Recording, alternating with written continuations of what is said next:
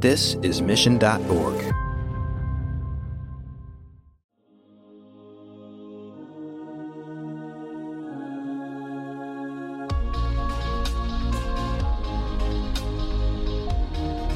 Welcome to Marketing Trends. I'm your host, Jeremy Bergeron, the Vice President of Media Strategy at Mission.org.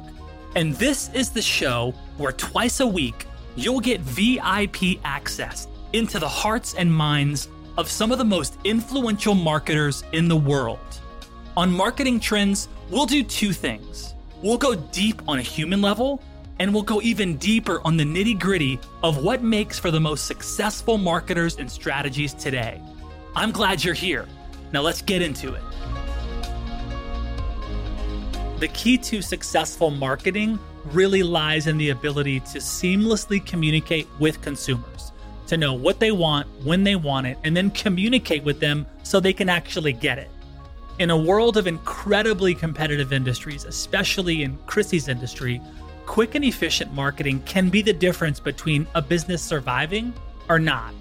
Chrissy Nolan is the CMO of Colliers, and she's made a name for herself as a person who can see the places where critical communication can be improved. And Colliers has benefited greatly from her vision. We're really fortunate to not lay off anybody during COVID. And we actually went through a huge growth phase. So we were having to onboard people remotely, which was new and challenging in and of itself. But these uh, metrics that we're able to pull, we realized that if we created these dashboards for our clients, that we weren't losing any property. To hear all about Chrissy and how she went from front desk manager at a boutique real estate firm with a bold idea to switch to digital innovation to Chief Marketing Officer for one of the largest real estate companies in the world. Be sure to tune into this week's episode of Marketing Trends.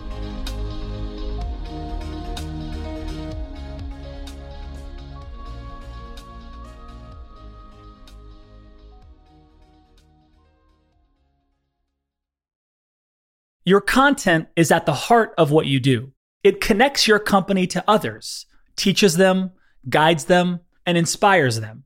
But creating, managing, and editing content at scale is often very chaotic and difficult. Empower your content teams with Brightspot Content Management System, made specifically for marketers and corporate communications leaders. No more waiting for a developer to have to piece things together. Put the power to create and deliver powerful yet complex digital experiences into the hands of your marketers with a comprehensive suite of ready to use tools and functionality. Bring a bright spot to your tech stack, your customers, your team with the Brightspot content management system. Visit brightspot.com forward slash marketing trends to learn more. Let's just talk about parent being parents and we can do a little bit of marketing. Let's just talk about parents. You were a surrogate mom for your sister. It's an amazing, that was an amazing part of your journey and like what was that like and i'm not sure it's related to marketing but i just want to know what that experience was like because i know it was in your bio yes so she was a two-time cancer survivor and wow. we knew at a young age that she wasn't going to be able to have children so i always when i didn't know what it really entailed i'd be your a surrogate for you um, and she was like, no, I'm going to adopt. But then she got married, and her husband was re- really interested in having his own kids. And um, it made the most amount of sense because it was at that point in time she had already um, it, there was no way for her to even recover any eggs or anything so this was great because it was a mix of her own genes and right. it was a really not as expensive or evasive process it was like a, going to the doctor and doing like an official turkey baster type thing and right uh, it took wow. three tries so wow. at, i mean we almost gave up after the third try but we got uh, we got pregnant. The funniest story on that, probably throughout the whole process, is we were so excited it finally happened, and my um, one of my daughters had to go to the doctor's office, and my husband took them. And um, as soon as the doctor walked in, the younger one blurted, "My mommy's pregnant with Uncle Corey's baby." and my husband was Oh, like, "Let me explain." I wasn't in the room. what had happened yes. was And so it was, um, Oh, we wow. quickly don't talk about other people's business. um, they were young; they were about eight, um, Okay. and so it, it was it was great to be um, completely transparent and honest with them about the progress, uh, you know, the process. They technically have a half sister, half cousin, ah so it's been it's an ongoing. I think processing, but it's a gift that keeps on giving. You know, the joy that she brings um, to them, you know, making them parents, and then the joy she brings to our family during the holidays, and just watching her grow up. She's three now, I'm about to say okay she's three okay so wow um, her per, you know, her personality is coming out, and um, it's just a great joy. oh that's amazing you get to see her quite often are they are they live in the area or Yes, they live. Okay. They uh, they live nearby. They we go to the same church. Okay. And um, at the very beginning, I decided not to see her for about six weeks, just Okay. to let my hormones wash out and not to try to take any ownership of the way things were, you know, how things were being done. And Yeah. so that separation was. uh was great because it was like getting to meet my niece, but it's a lot, you know, six weeks is a long time. So, Yeah. and I, I was able to kind of fully recover and heal. And so, wow what a journey have you ever written about this or spoke about this at all No, there, there. I did write one thing um, Okay. because of the surrogacy process. I didn't breastfeed, and so that actually caused the post birth to revert. And even though I had given birth twice before, um, you know, my my body naturally um, healed itself, but because of the without breastfeeding, there was like without getting too technical i should have been like massaging my stomach and i wasn't. And so i came to a very close near death experience Whoa. where i was at home a couple of weeks later and i started bleeding. And had my husband not been home and he was a police officer so and he kind of knew like when to call the ambulance. Um, Wow. i don't know if i would have made it another 15 20 minutes. And so we're just so lucky to live near great healthcare. And so that so I, I did write about that experience just because I didn't I I felt um, that it could inform that like even though I had gone through it, that was my third time going through it, I really didn't know what my body should have been doing. And so that's something that I could have better monitored. Um, especially as someone that was a surrogate. I think that I should have I you know, I should have known. Wow. Well, so so having been a mom, having carried two other kids, it's two two daughters, right? Mm-hmm. Two Okay, daughters. two girls. Was the third just pregnancy? Was it easier because it was the number three? It's like you've been here before. Your body, like you said, you knew you had some stuff post that happened. But what about just that experience of being number three? Was it like I got this? Um, it well, I was almost 10 years older. So, Okay, okay, so, okay. so my body wasn't as, I definitely took more naps. I, had a- Okay. I was lucky enough to have a couch in the office and I would lay down just for about 15 minutes. I just could Wow. not stay awake, but um, about 15 minutes is all I needed. And then I bounced back. Wow. But Wow. I, I definitely didn't have that kind of uh, fatigue the first time around. man that's amazing that's cool I, I, um yeah it's just a it's a really what a cool story and i'm sure this as an interesting community of people who you know who have done that as well in different forms and variations and i think it makes yeah it makes a really pretty magical beginning of a story of like okay now where are you going where is she going and your sister and how does this all play out so that's really cool so you grew up in Houston. Houston. So you you're H Town through and through. Mm-hmm. Grew up in Houston, went to U of H, studied marketing at U of H. Yes. Okay. So was there? I know I saw in your in your profile that you started like there was this kind of boutique commercial real estate firm. You were like a marketing specialist there. So when did the like love affair with marketing start? Was that in college or was that before, like something? When when did you start to dance with marketing? Of like this is something I want to kind of get into. So my mom was the executive director of the local women's center. And so I was her best volunteer and I started learning a lot about marketing through volunteer projects from stuffing envelopes for invitations for watching her network and you know try to get the sales of um, donations and Ah. um, and sponsors to these events and um, what it would take to you know to put her best foot forward um, for and and the benefits that the organization got because of those marketing components and what was needed and so that was kind of my first eye into it and then I've been a tech nerd um, for a really long time. I took three years of computer science in Wow. in uh, high school. Was one of the only girls in that senior you know, computer science three. And what so, language were you studying that in? were we going back to Java or what? it was like CS. Okay, okay, okay. All right. Old school. Yeah. And so being able to combine those two things and make websites and kind of speak that HTML language to make things come to life, it uh-huh. was um, not something that a lot of people um, enjoyed doing or like to do. And so when I found this marketing gig, the biggest thing that they needed was a website, even though it was 2007. And so I was like, yes, I can, I can build you a website. But I, I, I did honestly go to Google and like, how do you build a website? That's great. I love it. Um, and from there, it's, uh, I was fortunate to land in this commercial real estate industry. That you know, it's not a well-known or well-versed industry to a lot of people. You don't grow up saying, "I want to be in no. this industry." Um, it's very much a niche, and I uncovered this world um, that doesn't have um, a lot of um, it didn't have a lot of uh, marketing technology at the beginning. It, it, it is very much um, there's a lot of new um, brands and companies that are entering our space and it's kind of hard to choose between all of them. It's almost like which one's going to talk to our systems the best and which one's going to allow us to be more proficient versus take a ton of time to implement as it goes. But before there just wasn't a lot of a lot of marketing technology um, at the very beginning. Okay, so this was at the this was you're talking about at the, the small boutique. Yes, which merged with Colliers. Okay, so this, that's an interesting intersection. So, as a marketing specialist, you started off at this boutique, you know, commercial firm where you built their website. You really got into, you know, like you said, creating things that come to life and connecting with people online. There wasn't a lot of technology no, they were still mailing their flyers wow. at that point in time. Okay. And so I digitized them and we started emailing the people interested in properties. Okay. Okay. So then Colliers acquired this.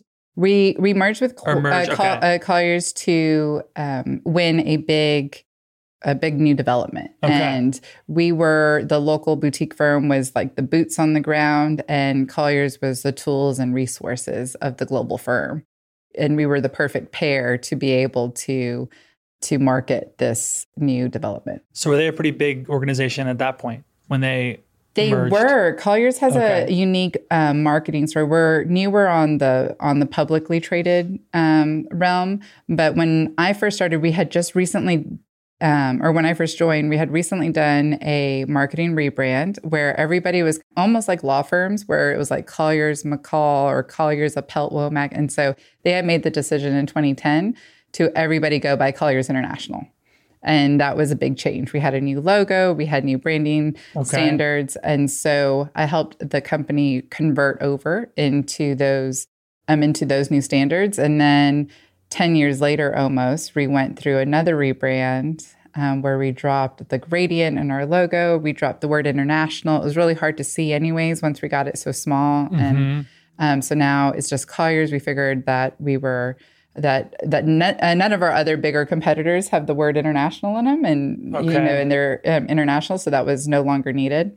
Mm. And so we re- uh, we re- recently went through that rebrand where um, where we just gave I, I don't know if it's like about every 10 years where every you know a company feels like it needs a new you know just a little bit of a yeah. of a new shift but we were definitely ready for some new fresh marketing materials too. Okay. Was that something that you kind of spearheaded the latest rebrand? Like was that something you're like we need to do this? How did that conversation even start?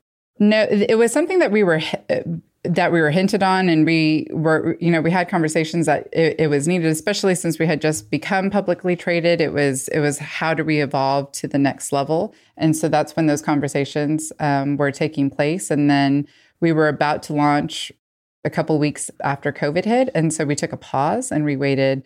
We decided that that wasn't the right time. And so we waited about a year. And what was great about that is that we had already put forth everything about the new brand. And so we had a year to develop all of these new templates and materials and tools to make the brand easier to use and easier to implement.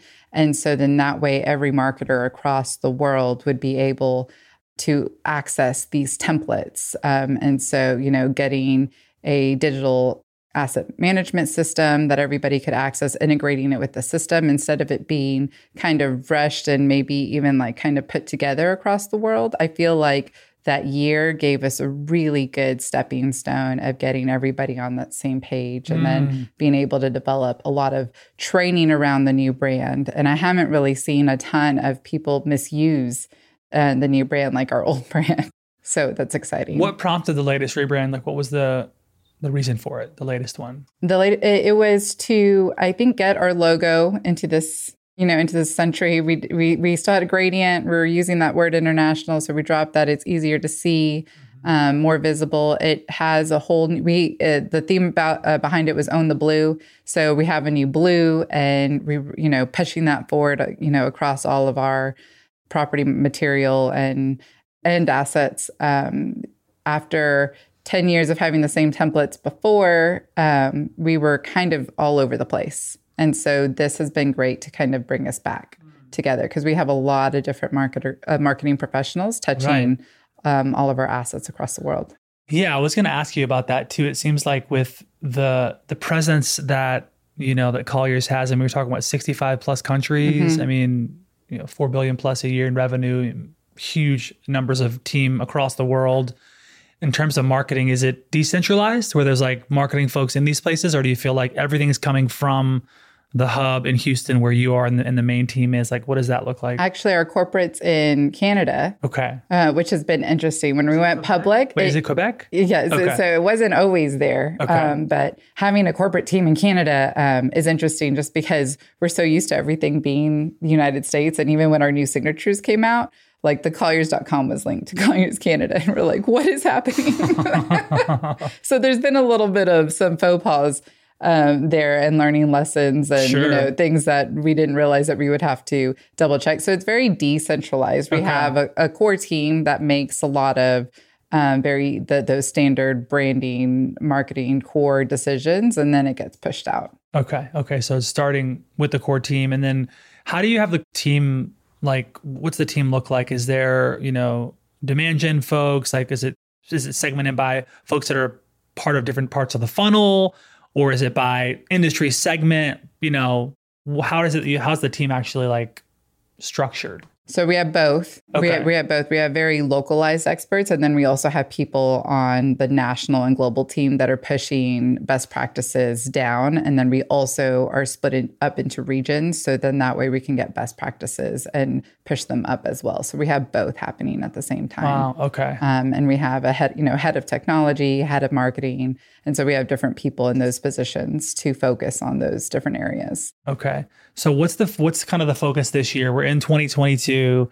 What is like the landscape looking like now in your space? What are you what are you really focused on right now in the next year? So one of the biggest things that we found from uh, a metric that we had pulled, we were able to put all these great dashboards together um, during some of the downtime initially when COVID happened, when we were all kind of sat home and we were figuring, we, we even actually had, you know, extra bandwidth and um, the source of our receptionist, right? You know, she didn't have a place or do, to do anything, but very bright. And so we're able to tap into mm-hmm. like, here, let's, you know, let, uh, let's get you onto our team and um, get you productive. And so we're really fortunate to not lay off anybody um, during COVID. And we actually went through a huge growth phase. So we were having to onboard people remotely, which wow. was um, new and challenging um, in and of itself. But these uh, metrics that we're able to pull, we realized that if we created these dashboards for our clients, that we weren't losing any property or we weren't losing, I mean, I think up to like 86%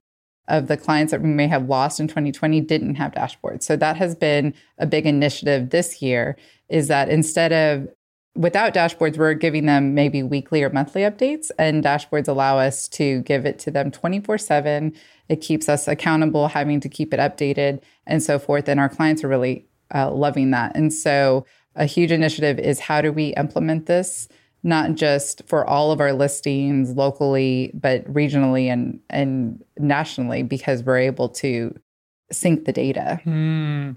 So it sounds like you weren't that the great resignation didn't really impact Colliers. You said, I mean, there's a lot of industries that got hit really hard, where it sounds like you guys were actually growing. You're onboarding people and hiring. We did lose people that wanted to either be closer to their families, you know, now that they weren't able to go out. And so we did have, you know, people move back home we kept a few of those and because you know we were all remote anyways mm-hmm. and so mm-hmm. we still have a few people that that live away from the you know original city that they were hired in and then we did lose pe- uh, people to you know just different states so they could be back home so but we had to hire for those positions and then we had to learn how to onboard remotely i mean so many companies had to pivot so so rapidly and it's crazy sometimes to hear how fast they had to, to move to you know you know they were planning maybe this huge event they had to pivot and make it virtual or onboard a ton of new employees that were already slated to come in the office or mm-hmm. you know mm-hmm.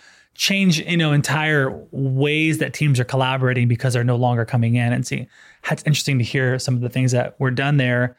Okay so you said this dashboard is a big deal. Now this dashboard is telling your customers what? They're telling them where their property is being marketed. So okay. linked to all of their properties it is telling them um, when we send emails in regards to their property, their stats, the open rate, how many people it was sent to, the click rate, oh, wow. Um, any active prospects, um, market data. So, any competitive sets that's around there. If someone's looking for that type of property, any recent requirements that um, have come across, and then um, some market data, so some stats mm. about the vacancy um, and very similar product. So all of that in one place wow. that they can see, um, and it's uh, it's updated twenty four seven. Wow. So is that something that Colliers built in house? Yes. Wow, that's interesting. Yeah. Build versus buy. Like you decided, hey, we're going to build it, customize it for our customers. Right. So we have a lot of different segments and some information we do outsource and some information we, you know, we we bring in and then we decide to database those and manage those ourselves. So just depending on what it is, but finding a solution that allows us to tap into that data easily mm-hmm. and using it for whatever purpose we need. So the same database used thousands of different ways has been a key into the success of our recent initiatives and something that we're investing in to expand upon. Wow. So you guys had a ton of data, you know, obviously with with all of the properties and, you know, the people that you're serving across these industries. Was it overwhelming to kind of take that data and then now okay, now we're going to house this in a dashboard or pull from this data to display that? Was that a, just a, a beast of a project in and of itself? I think it was it was slow. Like the the the dashboards that we see today are a culmination of the last three to four years uh. of building it, and you know it it definitely wasn't um, overnight. And so we um, had this data. We were just accessing it a really long and hard way before. Like every time we needed this data, we had to pull it from the original source, reformat it, and put it through. Where now it's all in one place, okay. and we're not having to um, do like those individual queries. Wow. Did you make investments in data science at all or any t- sorts of like, you know, ways to look at this intelligence and this data that you have to tell you new things or maybe yeah, to tell a different story or No, the the platform that we're using is no code. Okay. And so it we did do an investment of training everyone on our on our support staff the software and having them be comfortable and even get certified. Ah. And so um, we have a couple of different certifications. We have um, Colliers University, which is the only thing of its kind in our industry where people can, or marketers can get certified in property marketing um, certificate and property research. Oh, wow. And so that is easy to put together once. It's very challenging to keep updated. You have to have someone that really knows, you know, the entire curriculum and making sure that we're putting the latest InDesign training or you know, so it's linked you know it's constantly linked to the latest and greatest. So it, it, it gets stale very easily. So keeping that up to date. And then for something like the software we um, provide like a $500 gift certificate if you get certified. So just you know incentive for them to become experts in these tools and resources that we're using what are what metrics are you looking at as as the marketing leader of Colliers? Like, what are some of the things that you are maybe paying attention to now? You know, maybe it's monthly, maybe it's daily. What are the, some of the things that you get get excited about in terms of metrics? In terms of metrics, yeah. Well, we um, we, we take a look uh, every month and we share it with our producers. One of the biggest um, metrics that we pulled is how much visibility um, bringing in some of our what used to be in person only events has enabled us to get when we put them online and open to the public. And so before we didn't even think about recording and making so now one of our best practices is to have this in-person event but then also to record it mm-hmm. and to get mm-hmm. it out and make it a you know publicly open invitation and the amount of views um, that it you know that we're able to get and we would never have known that had we just not been paying attention or focused on the metrics from from month or quarter to quarter when it comes to like the different, you know, because these segments that you're serving, your, your, office, retail, industrial, you know, healthcare properties, um, multifamily. When it comes to just communication to these different segments of customers, like, do you find that you have to kind of, you know, get into the silo? Okay, now we're dealing with people that are focused in office or, or retail, and so maybe the language is different because their industries was impacted differently in the last couple years. So what they're struggling with is different than healthcare or you said retail made a big comeback. Like, how do you view the customer communication in all of these segments? Because you're to me, there there are similarities, but they're also impacted differently, and they're different stakeholders, and they might care about one thing, and they don't really care about that thing. And so, how do you yeah connect with each of these industries in a way that's authentic, where you're listening and where it's meaningful, um, with all the changes happening in all these industries? So we have leaders that head up each of the different practices. And we also um, specialize in getting reports out for each of those sectors. So, market report data that's uh. specific to that sector.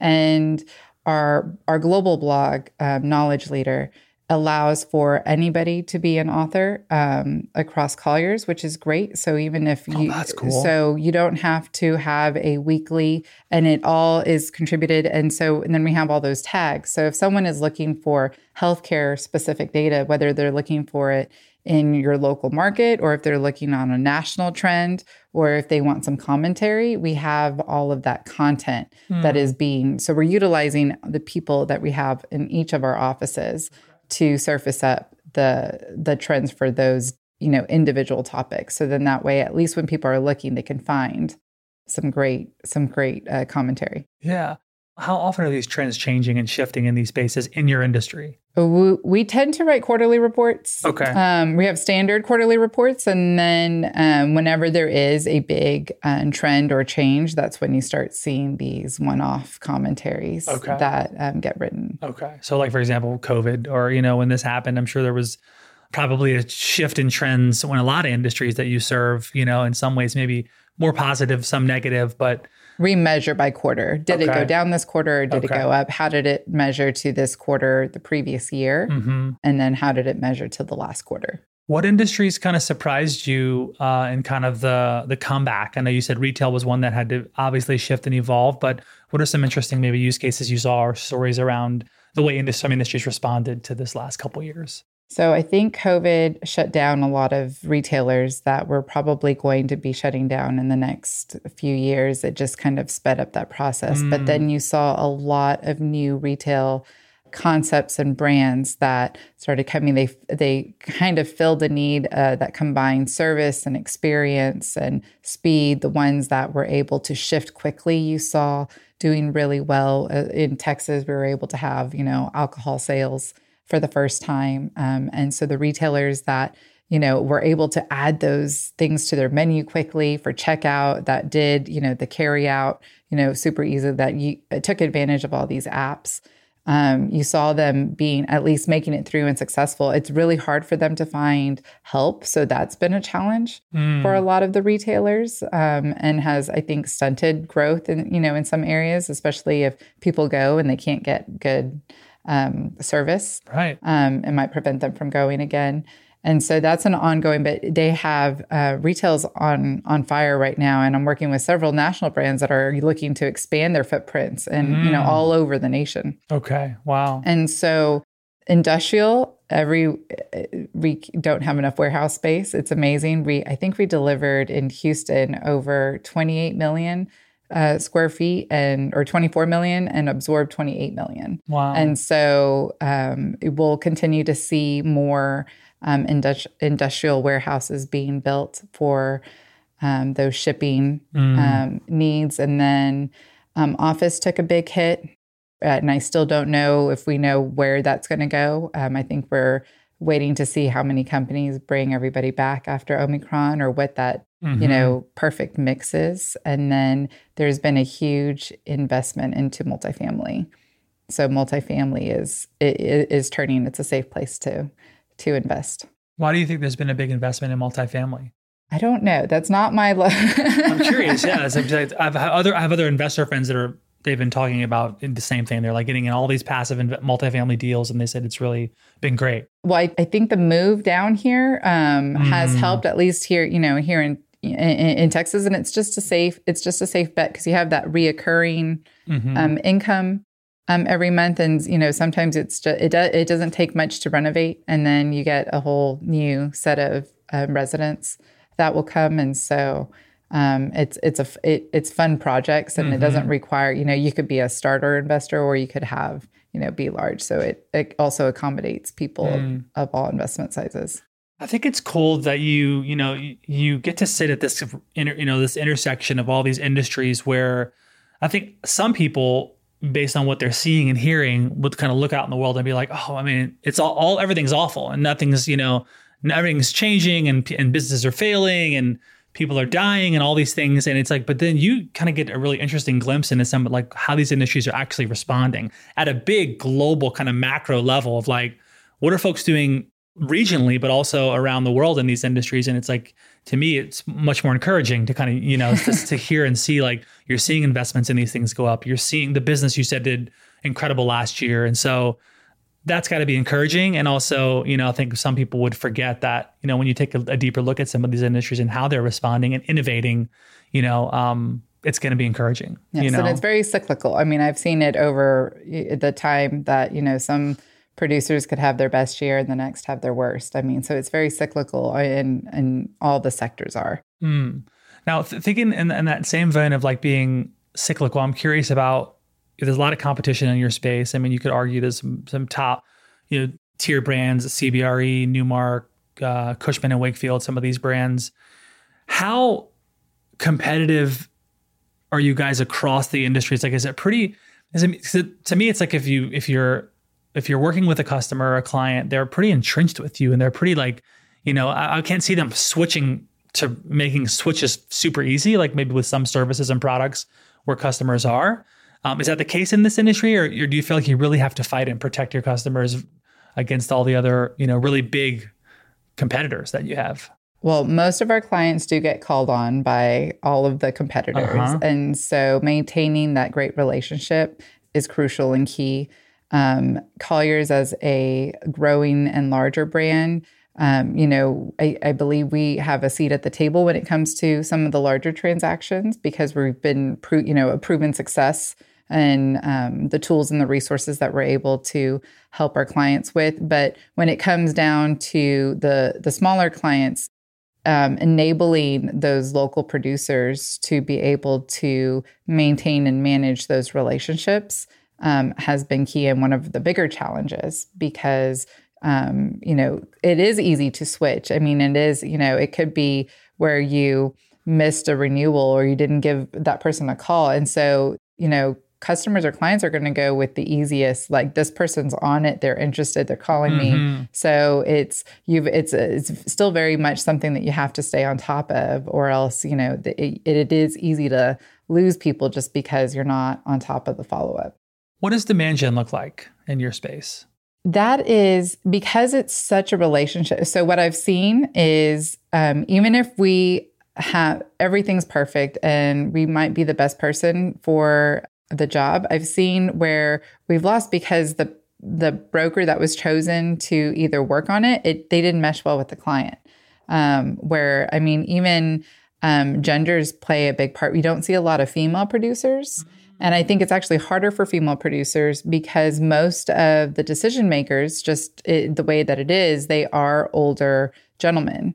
And so you you see you, you know you have to it's it's a great working relationship and it takes a lot of, you know, hours and negotiating and going back and forth and so these these deals have to be with somebody that you enjoy doing business with. And so we see uh, we do a lot of personality training. So the DiSC mm, and knowing okay you know, when the client is upset or what they're looking for, maybe what they need. Um, as far as um, a lot of the brokers are um, high I's. They're, you know, they're salespeople. And sometimes like, you know, so teaching them to recognize, you know, if, you know, if and when they'll need a little bit of an S or a C to accommodate. Um, mm. Um, or to you know bring them into their um, their deals. So that's it, it's a lot of um, it's a lot of training that way. Wow, that's interesting. I, I love the DiSC. I think that's brilliant and that's super smart. What's been your experience, kind of thinking about you know going from you know marketing you know marketing strategist marketing consultant you know kind of working your way up now to being cmo because you you've gone from this individual contributor that's interested in marketing to you know building out things that didn't exist before to now bringing technology into an industry that needed a lot of innovation to leading marketing now as a leader what's the journey been like for you just going from like you know learning marketing and studying it and practicing it to now being at the helm of marketing? And there's a big transition there. I think that the biggest thing is learning how to empower people and to let go uh, of you know it doesn't always have to be your way but empowering people to do those jobs and those skill sets figuring out what you know what they're passionate about and being you know letting them you know spread their wings um, and so i've i've learned a lot um, one of my biggest learning lessons probably at the very beginning when I was a baby manager. I was ready to let somebody go just because it seemed like they weren't working. And fortunately, I had a great mentor that led me to some great management tips and books um, to uh, to read. And I was able to turn around just simply by asking, you know, what is it that you need from me to be successful, and what can I do to help you? And just the, you know, the, you know, she she at the time said just a weekly meeting and so that it was amazing to see how that little question were able, uh, was able to turn things around. And so now the biggest thing is helping other people manage others well and you know help them train others so when someone comes to me and saying you know here's the issue well what do you think the answer is mm-hmm. and um, how can we help that person or help you know how can we help make the solution happen mm. and so that's been the biggest probably learning lesson is is every, you know everything or every complaint almost is like an opportunity of how we can grow and get better. Mm, so it's like going from man, you know, contributing, managing people, managing managers, you know, developing leaders to to support because now you're, I mean, your visibility is is probably somewhat limited because you're you're, lead, you're leading the team. You can't get into the weeds maybe like you used to. Right.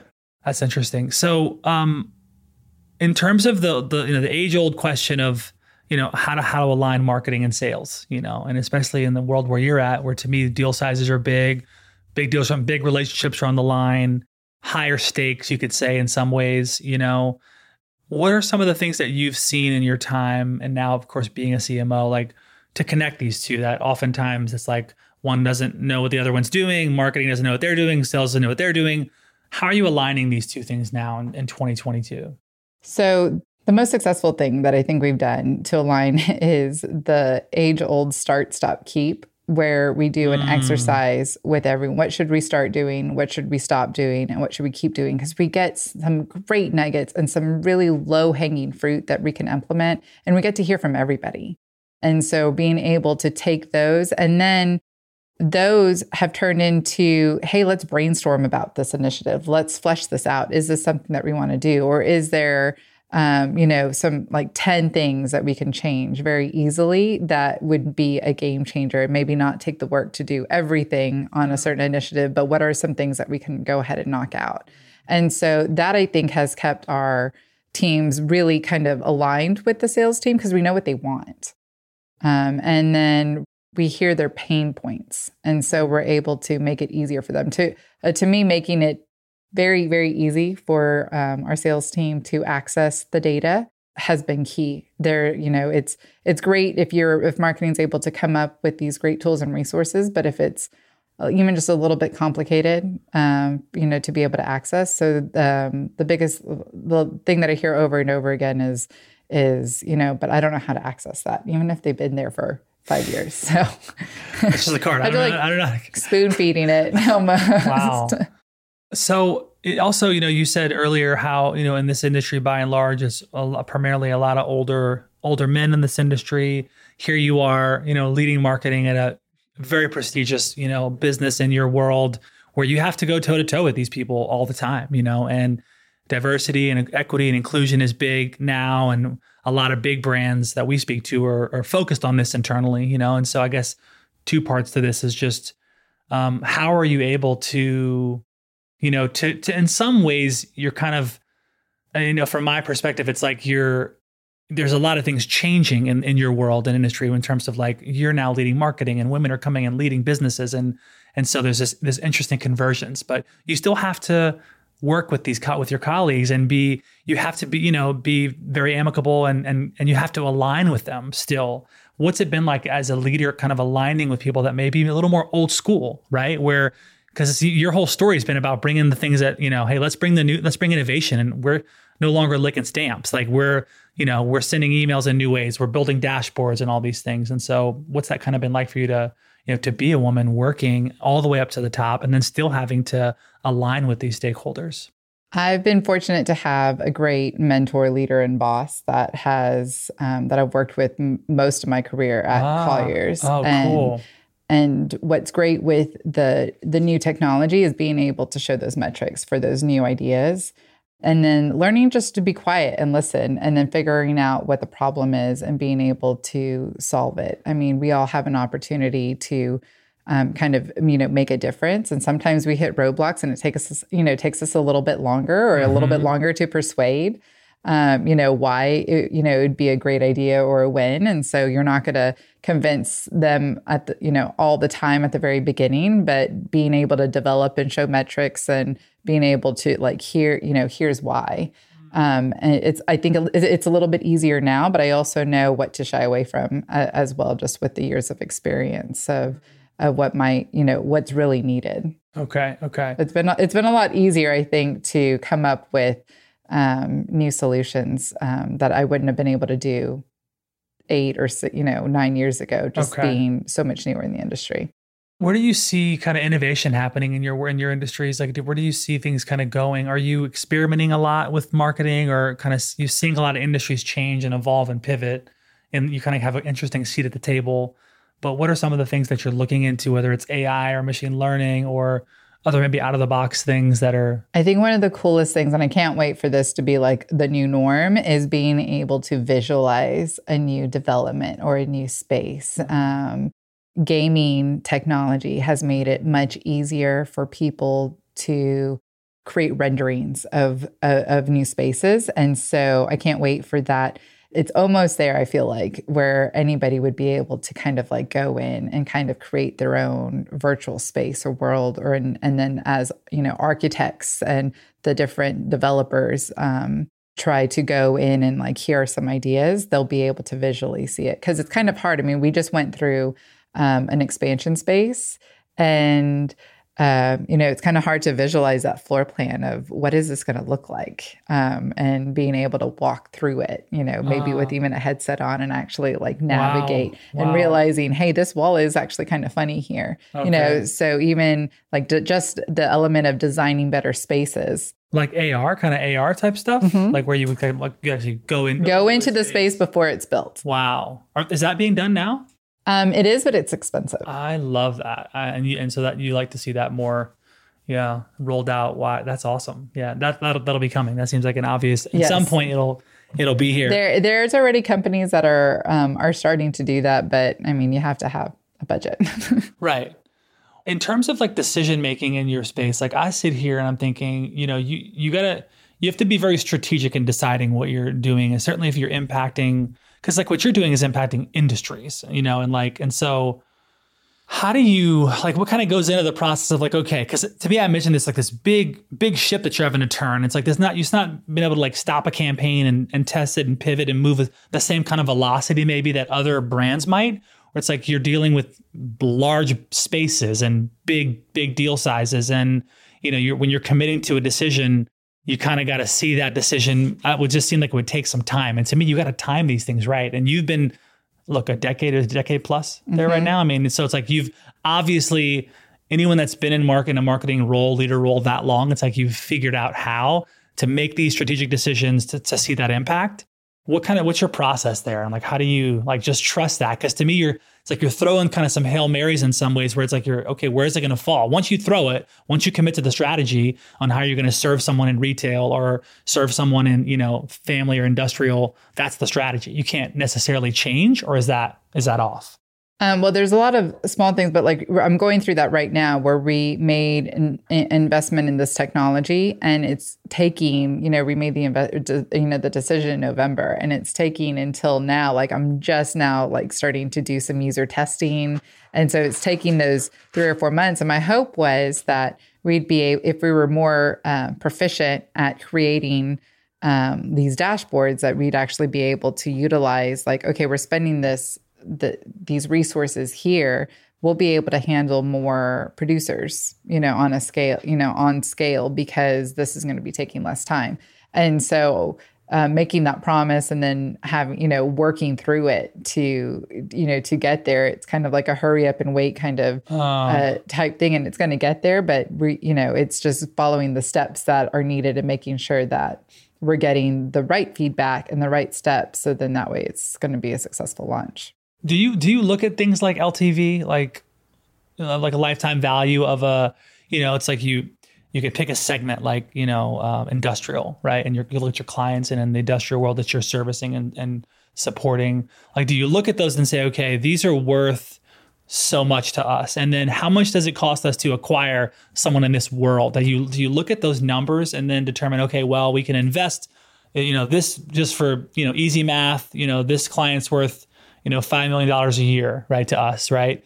Um, to acquire them, we did this. This was the campaign, this was the strategy, whatever. And so that could maybe cost us $100,000. Or do you look at those numbers? It's so it's so hard to to try to to try to do that exercise. I've I've tried it a few yeah. times, but you know, sometimes real estate deals can take 2 years. I had a broker that was working on a real estate deal for 10 years. Um, and they, you know, it finally closed just because there's so many roadblocks that could pop up, whether, you know, it's city planning or zoning, you know, they could have one person on city council that decides that they don't like the development use. And so there's so many things that can, um, can, you know, can move a project forward and or backward. Okay. And things change. I mean, we were working on this really big development in Midland. It was supposed to be the tallest city west of, or the p- tallest building west of the Mississippi. And, you know, spent like two years marketing it. And it was going to be retail and office and uh, multifamily all in, you know, in one place. And so the architect work that, you know, even went into like making the building drawings and, um, the people of Midland turned it down. Mm. They didn't want that kind of building um, in mm. their um, in their space, and so um, it's it's hard to quantify wow. the value of of customers just because you don't know what people are uh, cooking up. Do you have to kind of not you, but does your team or the folks in the area do they have to kind of as part of their strategy go into these cities and start to find out what they care about? I'm like, hey, okay, I met with the council at, in Midland, and like Normally, we're boots on the ground. Like, so we don't have an office in Midland. None of our large competitors do. Um, so normally, we're very much boots on the ground, and we know the environment. That's why it's very de- decentralized um, across the board, at least marketing wise. But and and even our producers, um, there's some clients that require a national attention and focus and strategy, and mm-hmm. so we have corporate teams that you know specialize in those. But yes, knowing the local environment is key into getting a lot of these projects done. Are there other other kind of roadblocks where you've either created technology or introduced technology to kind of solve these roadblocks in the past couple years, like things that you know where technology is like, okay, we're getting rid of this thing that stopped us or slowed things down before. Are there other maybe examples where technology has helped you overcome roadblocks? We've um, enabled technology to get feedback and to just make it easier to get the information out. And so we've um, you, you using technology across the board, I think has helped, but I can't think of a specific roadblock. Okay.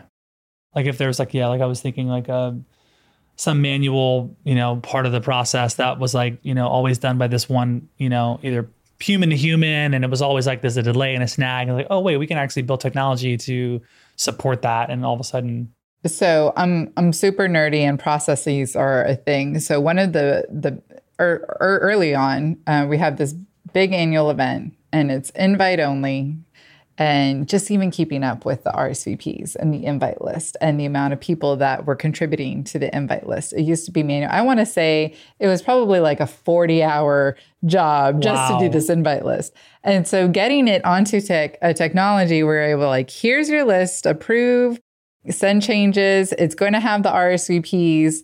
It took it from 40 hours to probably 10 hours. Wow. And that was an annual thing that, you know, we were able to repeat. Okay. And so taking a look at the processes is is what I think I nerd out on the most is yeah. like how do we make that faster? You feel like now that you've been there as long as you've been there, you can influence change a little quicker in terms of like, hey, we need a, a way better solution around this process or procedure. Because we're just able to implement it. Right. You can just rock it now. Mm-hmm. And we have so many people that know the tool well enough too that they are constantly coming up with ideas of how we can do things and then it's very easy to just make the change i know that we're still dealing with like a legacy crm system that has all of our um, accounting in it um, and so we haven't moved on from there and it's my biggest pain to try to get the data out and be able to do something with it but that's not necessarily under uh, uh, under marketing. So I haven't necessarily been able to touch that yet. So working around it. Um, how can I extract the data or how can I import the data very quickly and easily on a regular basis? So we kind of build the tool that we need it to do, uh, at least for us and a lot of people. You know who sponsors this show, right? Yeah, Salesforce. I know. Like, if, you haven't, if you haven't spoken to Salesforce, I'm like, shameless plug, which we no, actually no, no. never Colliers do. is actually a, a, client of Salesforce. okay, awesome. You know, okay, they're, cool. They're, they're a national CRM platform. Okay, great. No, yeah, they're they've been a, a fantastic partner. But I'm like, if you need, you need CRM love, like Salesforce is a great one. What about just uh, cybersecurity and just security in general? It seems like marketing leaders now have to have this, you know, this line to the CTO or the CIO now where customers data and marketing data is you know it's a big deal now and so what's been that kind of experience like for you as a marketing leader uh, i think it's been a big pain because mm. we have to turn on mfa for everything mm. and um, you know every user every application you know requires this the you know the additional authorization mm-hmm. and so which, which, is great we're you know our data is protected we did right. go through a slight fallback, and that's why it was turned on, is mm. because one of our systems did get um, into, and so um, now that it's been a year and a half later, and we're still having to even dealing with certain applications that you would want to use and integrate our 365 on, you know, we it goes through like these corporate, and like you have to get approval. Mm. And it's a big chain. Mm. Um, and when you have 16,000 employees around the world right. accessing different apps, it could, I think it can slow I think because of the security that we have to put in place, it actually sometimes can slow the innovation that we want to bring to the teams. So how do you how do you combat that? Um, you're really nice to the IT people. That's great.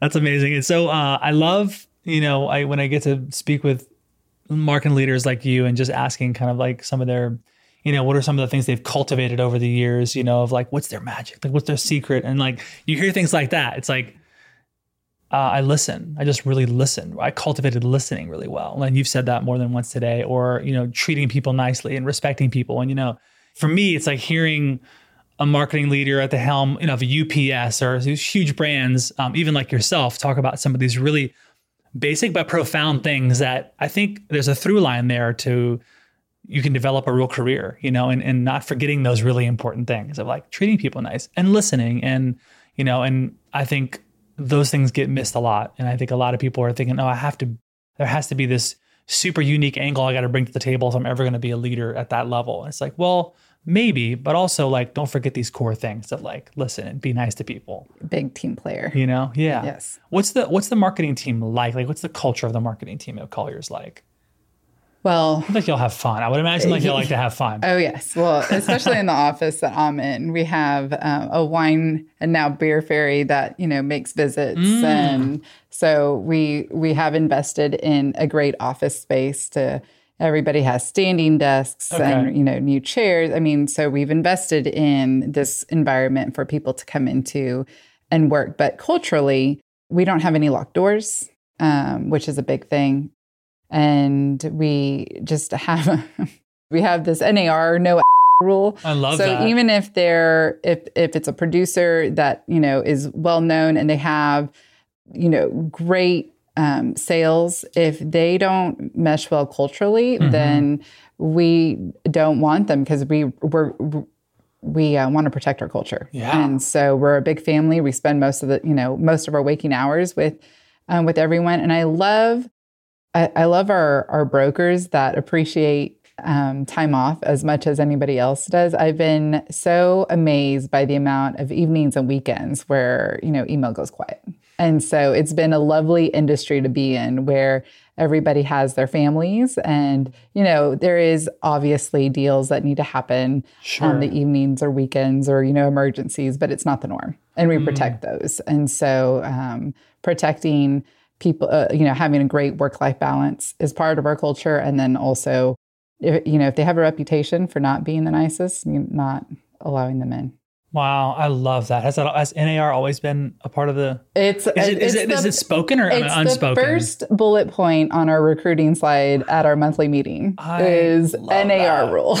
wow, who created that? Who was the who was the uh, That le- would, uh, legendary human? that would be uh, Patrick Duffy in our Houston office. Okay. Well, Patrick, shout out to Patrick on that one. I, I love that. I think there. Um, I've worked at places and I've certainly heard of that before, where just there's like a, there's a no policy or no. I love, and I think to to truly stick to it as well, it, it makes a big it makes a big difference. It makes a huge difference on on the culture. So protecting that, I think, is awesome. What are you most excited about in the way the digital world's shifting? Right, things like Web 3.0 and metaverse, and like, what do you how do you think that impacts the, your world at all? I think I'm most excited about how easily it's starting to become to uh, connect our technologies and being able to do that without having some really expensive um, third party platform, you know, do it for you where you're going to have to, it's going to take time to change a little thing where these these platforms that we're using are it, you know it's kind of like built into the back end where you know this data needs to go in and data needs to come out. And so they're kind of building their systems to easily do that because they need to do it too for um, for their side. I love that some of the bigger um, platforms that we're utilizing they're heavy users of their own systems and so i see that they're um, developing their tool and it's exactly what we're needing as well So when it comes to like, you know, you think about some of these things you're seeing online in the metaverse, like people selling land, right, in the metaverse and selling properties in the metaverse. Are you thinking about at all getting into that since you're in the technically, you know, you're selling space or acquiring space? It seems like that there there would be a play there. It's at some level. Like where you could get in the metaverse and buy or lease space from Colliers in the metaverse. um, we haven't just yet Okay. Okay. okay. Okay. we haven't just yet. There is, um, you know, what's interesting is the, real this virtual real estate where you know you'll you'll pull something up and someone's t- you know put a big billboard on a building virtually and who owns that space Okay. and so you're seeing legally, like in legal, you know, in the legal descriptions of, you know, certain leases, but it's the, this whole new world that we're, um, you know, we're already starting to see. Um, and it's to, I think it's going to be really interesting because if you're, you know, a class A property, there, you're going to want to control what people can see outside your building, even in a virtual world. Mm, that's it- really interesting. Yeah, I have a lot of friends that are really bullish in that world, and some are playing. You know, I would say at a, at a decently high level, creating things, gamifying. I mean, coins and games and blockchain stuff that I'm still learning. So that's interesting. Um, what about being a mom and being a CMO? Like, how's that? Because I also, you know, you talk about you and your mom and how your mom really, it seems like, kind of fostered a way for you to connect with other women and like part of the women's club or, or the right was it the women's club? It was the women's center. Women's so center, right? Domestic abuse. Women's Okay. Center. Oh wow. So I got to learn a lot about Yeah. about just everything in you know in that field. Wow. Yeah. So so with what's what's kind of been the balance for you? Because again, at the helm of marketing, huge brand, big reach. You got two girls at home. Like, what's that like? Uh, so I it's probably one of the reasons why I haven't moved is because I know what's needed and um, the flexibility. You know, I know when I can be flexible and you know when to put in the hours and being able to work from wherever. But um, right now doesn't require a lot of travel, and so it's really important. And so I'll I'll be here for a while because I want to make sure that I have that time for mm-hmm. those those growing teenager girls um, and everything that they're in. But then also, uh, my husband used to be a police officer. And so that was, I never knew if he, you know, nights or weekends or holidays. Mm. And so he's recently retired and he's now in a service industry where he gets to set his own schedule. So now he's able to be home. Wow. Um, when they get home from school. And so that it's a great, it's definitely, it takes two. And um, I'm really fortunate to have to have him right there by me because I don't know if I'd be able to manage both. Is he Houston? Well, Houston PD. He started with Houston oh, PD. Wow, mm-hmm. that's cool. What's he doing now? Uh, insurance for Goosehead. Wow, what a what a shift! That's like yeah, yeah, You know what though? It, it, it took him a little bit I to figure that. out what he wanted to do after um, after being law enforcement, and that's and that's tricky. Um, just because you know when you just have one type of experience, right. how do you so he tried corporate, he tried even like promotional products, but this is a combination of what he really loves to do, which is shop because he can shop 40 carriers and help people because wow. he and so it's been really great to be on this journey with him and him finding what he he really wants to do. And I mean, having you know, being married to the CMO, you know, who might know a, who might know a couple things about marketing is probably not a bad not a bad deal. you know, I just can imagine. Um, that's awesome. Okay, what else do you want to talk about? We have a little bit of time, uh, or a question that you wish I would have asked you that I didn't ask you yet. Um, I guess the only one is that the book, like what, like what okay. book are you into? Because yeah. I'm a heavy, he- heavy reader. Perfect. Um, and I don't know if I have booked specifically for marketing, but one that I've read over again that I don't think is well known is a book called Mindsight. Okay. And it actually was sold to help you be better at emotional intelligence with the power of your own mindset. Mm. But to hmm. me, the biggest thing that I learned is how others may come to their emotion or their state of being because of how they were raised. And it has broadened my perspective and I think just made me more compassionate about any time I come up with a meeting. And, you know, you know, e- um, even when you know, you hear a brash or people get stressed or, you know, it's just open up my perspective and compassion I love for that. working with others. Cool. I'm going to get that book too. Mindsight. Awesome. How often do you look to other industries for marketing, you know, strategy or support? You know, I don't sometimes it seems like a lot of times CMOs don't always talk to each other outside of what they're doing if they have the time or um, but do you do any of that? Do you kind of look at other? I'm in a couple of CMO networking okay. uh, groups that are smaller. I love I love one because it's just maybe like six of us locally okay. um, that meet up, and then also commercial real estate women crew is one that I'm involved with that allows me to meet marketers in my industry, but n- not necessarily direct competitors. Okay, so that's, ah, that's um, cool. uh, which has been helpful to network there because I felt um, I found myself highly networked within Colliers, but not sure. necessarily within the industry or with, you know, locally. And so being part of that group has um, been great. Um, and then I volunteer a lot. Um, really? Yes. So uh, I help with the foodie awards at the Houston Rodeo, which is a lot of fun. Um, we, they, we judge and oh, um, all the all the new food um, in six different categories. And so we have the rodeo oh. coming up in oh. March. Um, and then I'm also part of a, uh, a buyer's group that buys at the rodeo. So very okay. Texan okay. um, thing to do. And then also with the Fort Bend Education Foundation. Ah, very well. Okay, that's awesome. CMO Club. Are you part of the CMO Club? No. Looked into it at all? No. Okay. Don't don't haven't heard about it.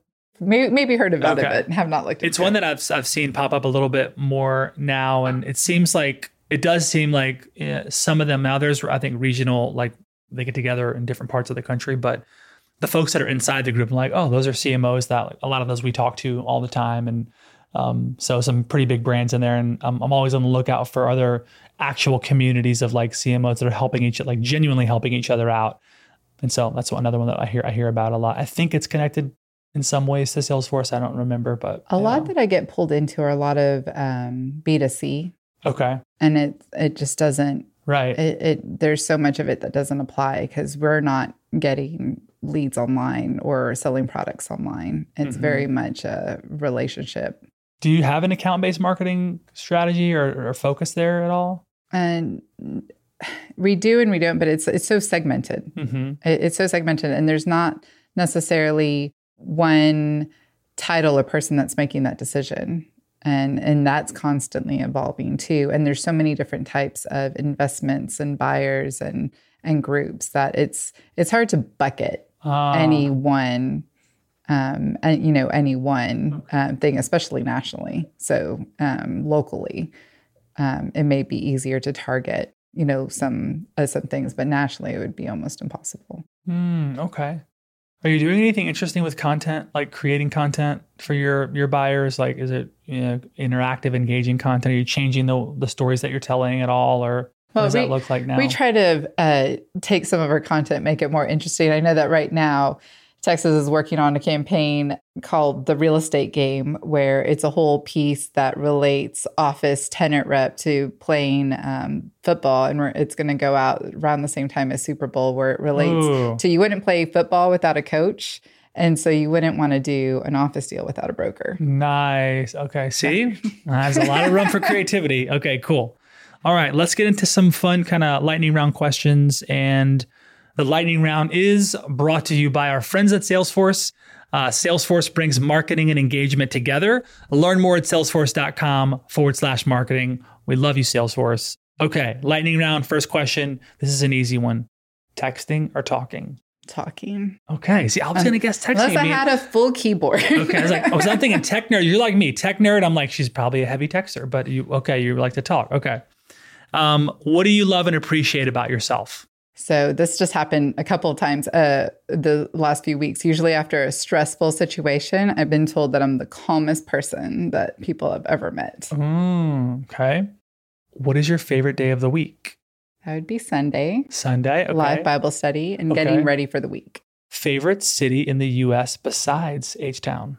Um, I would say El Paso have lots of memories wow. and family okay. there. And so if I get to visit a place on repeat, that would be where it is, just right. because of everyone there. Okay. All right. Last film you saw in the theater? That's tough. I know. I would have to think about that. I was, uh, the last latest video is Encanto, which oh, like has that soundtrack yes. on on repeat. Yes. Yep. All the kids are talking about that one too. Yeah. Yeah. Okay. Okay. But do you remember the th- theater? Can you recall? No. Okay. It's no been worries. real. It's been a really long time. Would you rather be able to speak every language in the world or be able to talk to animals? Every language. Okay. Uh, favorite holiday? Mm, Easter. Easter. There can't okay. go wrong with uh, chocolate bunnies and Jesus. That's great. Um, favorite live concert? That would be the rodeo. Okay, all it's like right. a three week live concert series. okay, awesome. And that's what's coming up, you said, in Houston. Yes. Okay. Um, scale of one to ten, how good of a driver are you? I would say an eight. Um, yeah, I was. Uh, my judgment is you would make you're probably a great driver. Um, something wise your elders taught you. Um, every moment is an opportunity to mm, grow. Mm. Uh, would you pick invisibility or super strength? Super strength. Oh, okay, okay.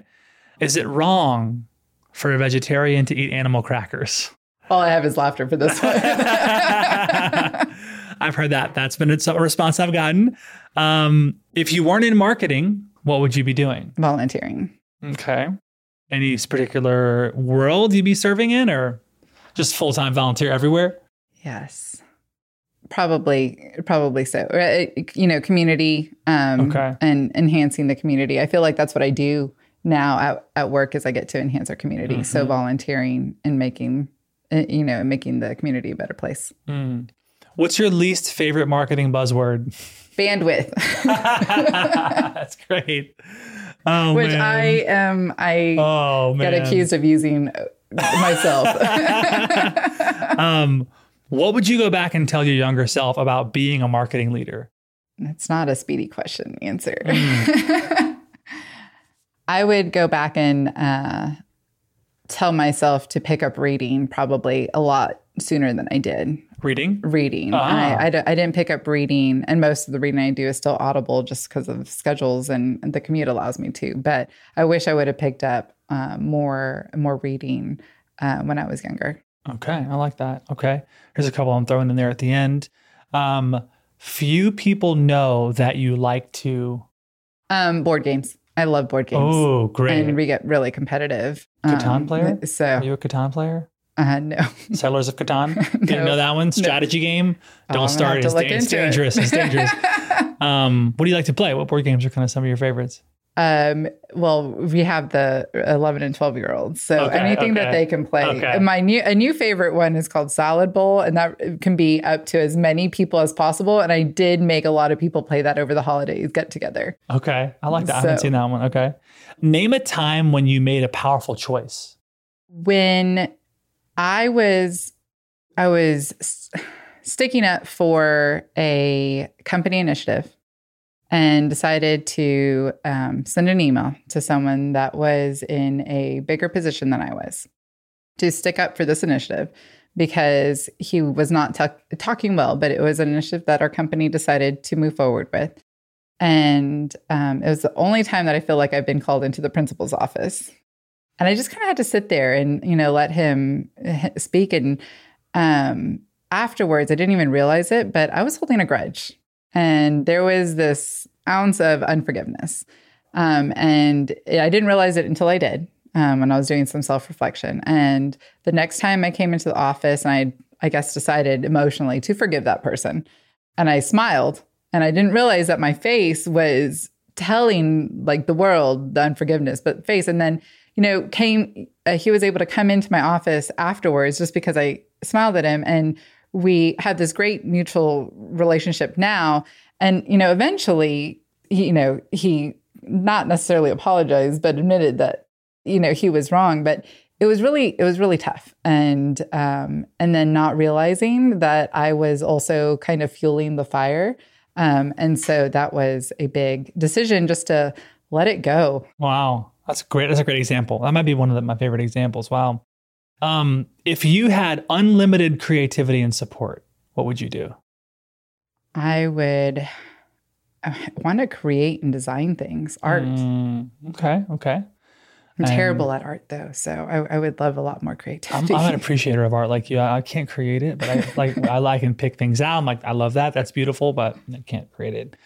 Courage is speaking the truth, no matter what. Mm, I love that. Chrissy Nolan, Thank you for being here on Marketing Trends. This was a really cool conversation. I'm glad you could come down the road from Houston to be here and what a great like what a great way to like set 2022 up for more momentum at Colliers. I know a lot of stuff's great great year last year, still on the upswing this year. Um, congrats to all the growth to you and the team, but most importantly, thanks for being on the show. It was awesome. Awesome. Thanks for having me.